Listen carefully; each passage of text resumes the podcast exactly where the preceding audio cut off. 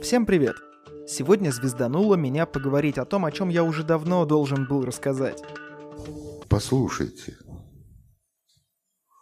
ведь если звезды зажигают, значит, это кому-то нужно. А как появляются звезды? Итак, я уже говорил, что Вселенная не самая большая поклонница чистоты, и пыли в ней хоть отбавляй – если мы с женой протираем полки довольно часто, то в дебрях космоса клининга нет. Клубы пыли копятся во Вселенной и растут, пока не превратятся в огромное молекулярное облако. Его еще называют звездной колыбелью. Это облако достаточно плотное и достаточно большое, чтобы в нем образовывались молекулы из атомов. Обычно это водород. Так вот, есть огромное облако из водорода. В принципе, дальше все просто – пыль начинает сталкиваться сама с собой и образовывать комочки. Но это ж космос, тут масштабы соответствующие. Принцип простой. Чем больше комочек, тем больше пыли на него налипает. Чем больше пыли налипает, тем больше становится комочек. Ну, и так и далее. Ну, и так и далее. Ну, и так и далее. Ну ладно, летают в космосе целые каменюки из пыли. Что дальше-то? А принцип тот же самый. Камни прекрасно сталкиваются друг с другом, так же, как сталкивалась пыль. Чем больше было облако, тем больше будет камней, тем больше будет звезда. Если облако было достаточно большим или просто объемным, то звезда может появиться вместе с планетами. Дальше опять работает гравитация. Помните, как образуется черная дыра? Одно сталкивается с другим, и получается большая масса в небольшом участке пространства – Тут принцип тот же самый, разница только в том, что для звезды плотность нужна поменьше. Ну что, послушали сказку? А теперь выбрасываем из головы камни, это все-таки водород. Тут у нас газ, просто где-то он реже, а где-то гуще. Принцип проще было объяснять на камнях, а остальное более-менее правильно. Так вот, появляется большое, плотное и очень густое облако водорода. Помните выпуск про сингулярности? Что происходит, когда очень много атомов находятся на небольшом участке пространства? Правильно, повышается температура. Тут уже можно говорить про звезду. Что делает звезда? Светит и греет. А если говорить более научно, излучает. Как раз повышение температуры и появление какого-то света и есть то самое излучение. Но пока еще звезда молодая и не очень горячая, ну и не очень яркая. В итоге наше облако стало звездой до главной последовательности. Про последовательность я через минутку-другую расскажу, чуть-чуть подождите. Так вот, в какой-то момент звезда достаточно уплотняется и нагревается, чтобы пошла термоядерная реакция. Все слышали такую фразочку? Сейчас объясню. Атом водорода — это ядро и электрон, ну если очень просто. Сильно сталкиваем атомы водорода и получаем атом гелия, ну и дохренищу энергии — вот так вот одно с другим сталкивается, и из изначального водорода получается почти вся таблица Менделеева. Плюс то самое излучение. Это я очень сильно упрощаю, просто пока не знаю, как объяснить с наскоку без подготовки термоядерную реакцию. Хотя некоторые дети не хуже меня это знают. А что происходит на Солнце? Термоядерная реакция синтез гелия из водорода. Так вот, как только в звезде начинаются термоядерные реакции, значит она созрела. И после этого можно считать, что это звезда главной последовательности. В принципе, больше 90% всех звезд так или иначе появляются на этой последовательности. Да, есть исключения, но мы их здесь в расчет не берем. Так, я про нее обещал рассказать, и теперь мы все к этому готовы. Все довольно просто. Представьте график. Вверх мы будем откладывать светимость звезды, то есть ее яркость, а вправо — температуру. Ну и будем подставлять туда все известные нам звезды.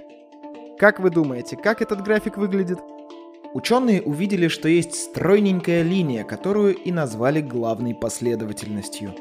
Там где-то сверху будет загогулено, но в принципе все нормально, укладывается и в уравнение, и в последовательность. Так вот, есть еще один прикол. Давайте представим другой график. Вверх время жизни звезды на этой самой главной последовательности, а вправо ее массу. Опять получится стройненькая линия, но с уклоном вниз. То есть, чем больше звезда, тем меньше она будет тусить на главной последовательности. Но либо сама себя сожжет, либо наоборот будет слишком яркой и просто-напросто выбьется из этой самой линии. Итак, в общем принципе разобрались. А какие вообще бывают звезды? Вы же знаете, что бывают всякие там карлики, белые, желтые, что есть какие-то сверхновые звезды, ну и тому подобное. Так вот, давайте по порядку пойдем. Существуют две характеристики, которые измеряют астрофизики. Это светимость и спектр. Пока все просто. Светимость — это то, как ярко светит звезда, а спектр — какого она цвета. Спектр записывают буквами, и если я вам сейчас их начну называть, это будет хрень полная. А вот сами цвета я перечислю. Ну просто, чтобы вы знали, что на небе не все звезды одинаково раскрашены. Итак, различают голубые, бело-голубые, белые, желто-белые, желтые, оранжевые и красные звезды. Есть еще коричневые и черные карлики, но это уже совсем больные, чахлые и умирающие звезды. Иногда к спектру приписывают подкласс. Это уже дебри, их я разъяснять не стану. Перейдем к светимости. Ее ученые записывают римскими цифрами. Чем больше цифра, тем меньше светит звезда. Итак, у нас есть самые яркие супергиганты. Яркие супергиганты, яркие гиганты, нормальные гиганты, субгиганты, карлики. И вот этот вот гениальный просто переход от гигантов к карликам. Чем его можно оправдать, я до сих пор не знаю. Наше солнышко считается желтым карликом. Если говорить в рамках этой классификации, то оно имеет класс G2V. Итак, мы понимаем, что солнышко карлик. Вспоминаем выпуск про масштабы и начинаем разгонять. Самые яркие супергиганты еще называют гипергигантами. Это самые мощные, яркие, тяжелые и самые короткоживущие звезды. Они нестабильны, потому что масса их настолько огромна, что они могут превратиться в черные дыры – Радиус самой большой звезды больше солнечного в целых 1708 раз. А масса, говорят, маленькая, около 10 солнечных. Зато самая массивная звезда тяжелее нашего солнышка аж в 315 раз. Вспоминайте выпуск про масштабы и насладитесь этим моментом. Кстати, в Солнечной системе больше 99% массы приходится только на одно Солнце. Остальное уже все наши планеты, метеоритные пояса и прочие приколюхи. Другие классы звезд расписывать не стану, прикиньте сами. Напоминаю, наше Солнце — желтый карлик. Карлик, Карл. Есть еще двойные тройные звезды. Это хоровод звезд, которые либо родились из одного молекулярного облака, что скорее, либо в процессе как-то встретились. Но суть не в этом. Они ведут себя как вращающаяся гантелька. Две звезды, а между нами непонятная фиговина, как правило. Иногда газ, иногда просто центр масс или вообще какая-нибудь гравитационная аномалия. Такие звезды мерцают нам в телескопы с определенной частотой, и мы понимаем, что имеем дело со звездной системой.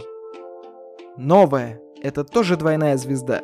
Как правило, белый карлик и что-то более спокойное такое, красное. Белый карлик высасывает газ из своего компаньона, и периодически этот газ взрывается. От взрыва светимость увеличивается довольно сильно, и так мы понимаем, что это новая звезда — Тут вращение не главное, важны именно эти взрывы. Сверхновая звезда. Это последняя стадия жизни некоторых звезд. Вернее, практически это ее смерть. Гравитационные силы перестают удерживать звезду в целом состоянии и ее просто распирает изнутри. По закону сохранения импульса этот взрыв направлен и наружу, и внутрь. Я уже о таком говорил в подкасте. В результате получается либо черная дыра, либо нейтронная звезда – зависит от массы исходной звезды. И вот мы перешли к сладкому. Нейтронная звезда. Это для меня самая непонятная и интересная штуковина, потому что практически она состоит из нейтронов, то есть звезда настолько плотная, что просто вытолкнула из себя все, что ей мешало. Электроны нафиг, протоны не надо, мы лучше нейтрончики поплотнее положим. Да, чем дальше от ядра, тем хуже это работает, и у некоторых нейтронных звезд внешний слой из ядер и тяжелых элементов может составлять около километра. Но в общем ее плотность практически в триллион раз больше плотности воды.